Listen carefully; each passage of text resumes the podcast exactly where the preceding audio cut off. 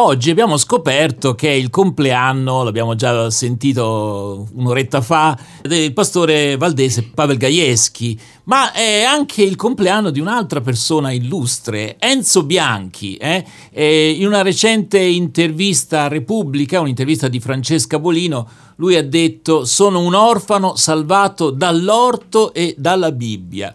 E allora per uh, Uomini e Donne Illustri, il fondatore della comunità di Bose si è raccontato a Repubblica dall'infanzia difficile fino ai piani per il futuro. Eh, nel, nel, primo paragrafo leggiamo lontano da Bose Enzo Bianchi ha ricreato il suo monastero, una piccola casa ai piedi della collina di Torino, il piccolo orto dove affondano le sue radici esistenziali, un solo compagno, Melek, un cucciolo vivacissimo che mordicchia instancabile le scarpe degli ospiti inevitabilmente sono in tanti a passare di, qui anche solo per scambiare una parola. Ora abbiamo eh, in nostra compagnia il pastore avventista Nino Plano. Non so, Nino, se hai mai avuto la fortuna di incontrare quest'uomo? Eh? Incontrarlo personalmente no, no, però insomma ho incontrato, se possiamo dire così, sì.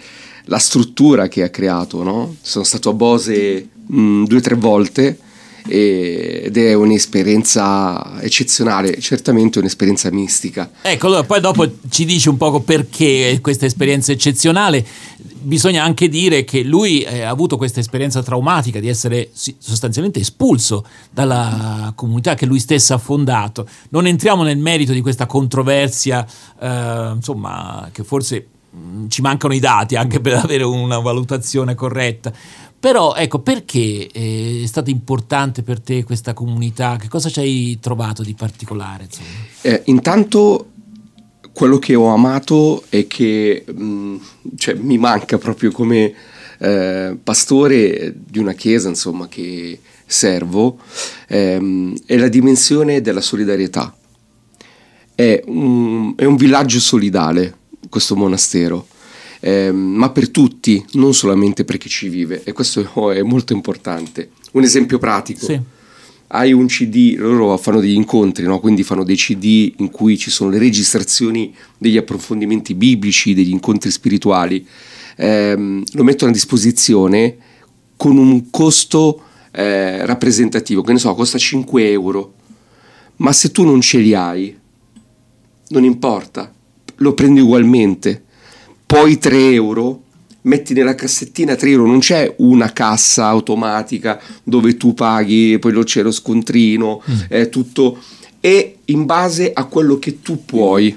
Quindi chiaramente invita che qualcuno può mettere anche 15 euro. Eh, assolutamente, quindi se tu puoi di più dai di più, uno che può meno dà meno, uno che non può mm. prende ugualmente, cioè comunità... il cibo spirituale come il cibo materiale. Mm è a disposizione di tutti in base alle proprie possibilità e questo è veramente un, un messaggio dirompente mi ha colpito, colpito tantissimo colpito. diciamo che è l'anteprima di, di tutto questo mm-hmm.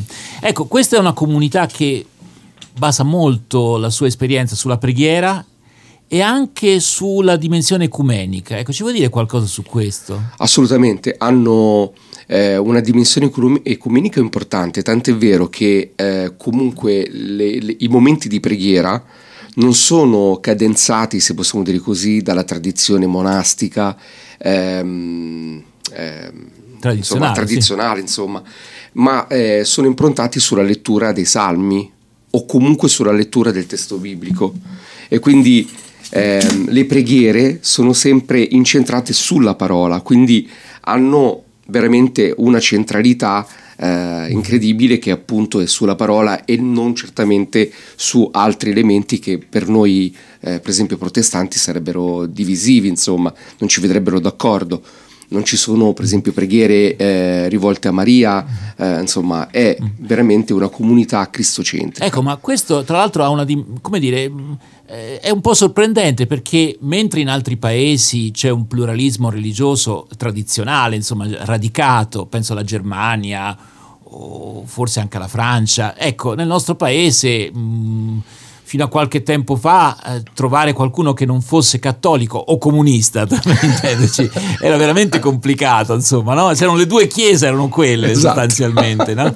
E oggi non è più così, però ecco, questa intuizione di Enzo Bianchi risale a tanto tempo fa e lui ha avuto questa sensibilità particolare, insomma, no? di Sì, sì. concepire un ambiente È, eh, è un ambiente ehm, semimonastico. semimonastico, ehm, in cui ci E sono Lui è un laico, eh, tra l'altro, non è un sacerdote. Assolutamente, è un laico, eh, certamente poi eh, la struttura è stata riconosciuta dalla curia romana eh, e quindi è diventato comunque un'emanazione insomma, del cattolicesimo, tant'è vero che l'allontanamento anche Di Enzo di. Enzo Bianchi è stato voluto insomma, dalla- da- dagli altipiani insomma, del, eh, del- del- del Vaticano, però senza dubbio possiamo dire che è- è- mantiene ancora oggi un profilo certamente ecumenico.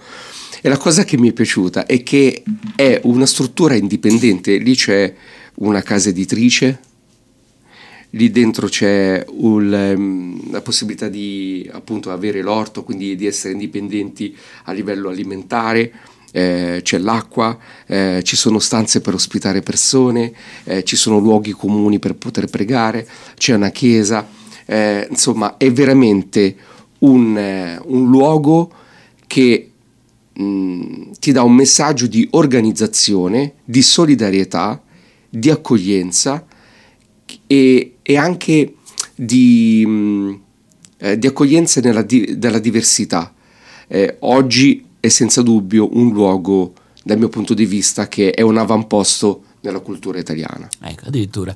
E eh, il titolo di questa intervista a Enzo Bianchi, che ripeto oggi compie 80 anni, sono un orfano, e questo lo sappiamo perché lui ha scritto anche un libro sulla sua vita, salvato dall'orto e dalla Bibbia. Ne parliamo fra un poco, eh? la Bibbia come un libro non semplicemente che fa parte della cultura e dell'identità no? del, del nostro paese, ma addirittura come qualcosa che esistenzialmente può fare la differenza e salvarti, come dice qui Enzo Bianchi. Ne parliamo fra un poco con il pastore avventista Nino Plano. Intanto ci ascoltiamo una canzone di Elisa e Tina Turner, Teach Me Again.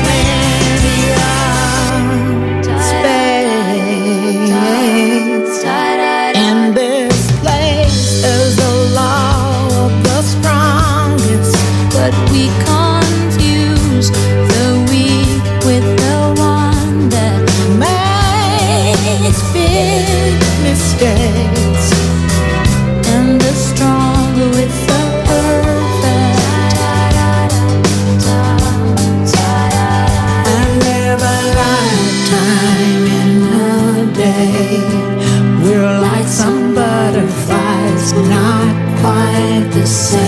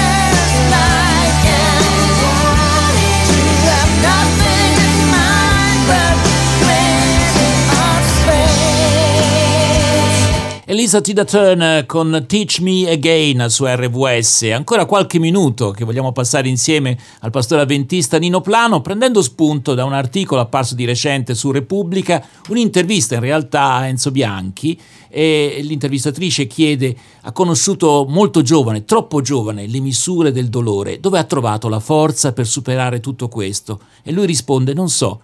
Certamente la strada è stata tutta in salita, i libri e la lettura mi hanno aiutato. Ricordo di aver ricevuto a 13 anni, da quelle due donne di cui le narravo, la Bibbia in tre volumi che erano enormi, pubblicati da Saie, quelle vecchie edizioni torinesi. Leggevo e sottolineavo ogni cosa e poiché avevo bisogno di confronto, che certo non potevo trovare intorno a me, ho iniziato un corso di corrispondenza con Roma. Divoravo Lucrezio, compagno di strada meraviglioso che ho sempre sul comodino. E alle superiori ho avuto un professore davvero unico e straordinario, Giovanni Boano, che è diventato poi deputato europeo della DC. Ci insegnava il russo perché potessi leggere Dostoevsky in lingua originale. Quindi tanta roba, insomma. Però ecco, mi ha colpito le letture, un corso, un corso per corrispondenza, se ho capito bene, eh? Sì. Lucrezio, quindi una lettura, diciamo, di un autore pagano, eh? e poi soprattutto l'incontro con un uomo, eh? Giovanni Boa- Boano, lui lo ricorda. Un mentore. Eh, un me- esatto, e ecco, tutto questo per lui ha fatto la differenza. Ehm, non vorrei parlare di- proprio di te, ma insomma, qualche No, no, cosa non che ho mai, insomma, avuto. Non hai avuto mai un deputato, un deputato mentore, Esatto. vabbè, vabbè. Però ecco, quanto c'è secondo te di riproponibile nell'esperienza comune eh, da quello che ci, ci dice, insomma, eh, Enzo Bianchi? Io penso che intanto la parola del Signore, la Bibbia, è uno scrigno che ti permette di aprire attorno a te tante scatole. Da sottolineare tutto? da sottolineare, da studiare, perché diventa il, il trampolino di lancio per vedere il mondo, pensare il mondo, pensare a te stesso e quindi poi ti apre la psicologia, ti apre alla sociologia, ti apre insomma a tante dimensioni, ovviamente quelle Il teologiche. grande codice. È un grande codice, cioè è il punto di partenza, almeno soprattutto per la nostra cultura occidentale. Questo senza dubbio. E, e quindi ha ragionissimo, cioè non è che voglio valutare, vabbè. insomma, ci mancherebbe altro, però insomma è la mia esperienza, eh, in piccola parte eh, ricalca la sua, eh, quella di appunto Enzo Bianchi. E invece per quanto riguarda eh, il messaggio dirompente di, di Bose e della insomma, comunità che lui ha istituito, è il fatto che io ho compreso che è possibile avere una dimensione di vita gratuita. Cioè noi siamo sempre nella dimensione del pagare tutto e del, e del merito, no? Ecco, non tutto ruota attorno al merito. Non voglio dire che sia sbagliato, ci mancherebbe altro. È giusto che ci sia il merito in tanti ambiti. Però eh, in quel luogo ho compreso che la relazione, alle volte, È la relazione può essere più, più forte anche del- della regola. E quindi tu ti senti amato e proprio in virtù di questo amore che ti viene donato, quindi l'accoglienza, il fatto che tu sei un individuo, che hai un valore in sé proprio, eh, ti senti quasi in obbligo, in virtù di questo amore, di donare di più. E quindi ti impegni di più nel lavoro, ti impegni di più nel... eh, magari hai 50 centesimi, non arrivi, eh, però li dai tutti, insomma, ti svuoti le tasche perché capisci che lì non c'è un desiderio di speculare su di te, ma di servire. Bello Eh, questa e io idea. penso sem- Certo, credo che valga al di là della piccola comunità monastica di Bose, no? In- insomma, per tutti i cristiani, eh? e non solo. Assolutamente, sì. Grazie allora al pastore avventista Nino Grazie, Plano per essere Roberto, stato in nostra compagnia, davvero. Grazie Nino.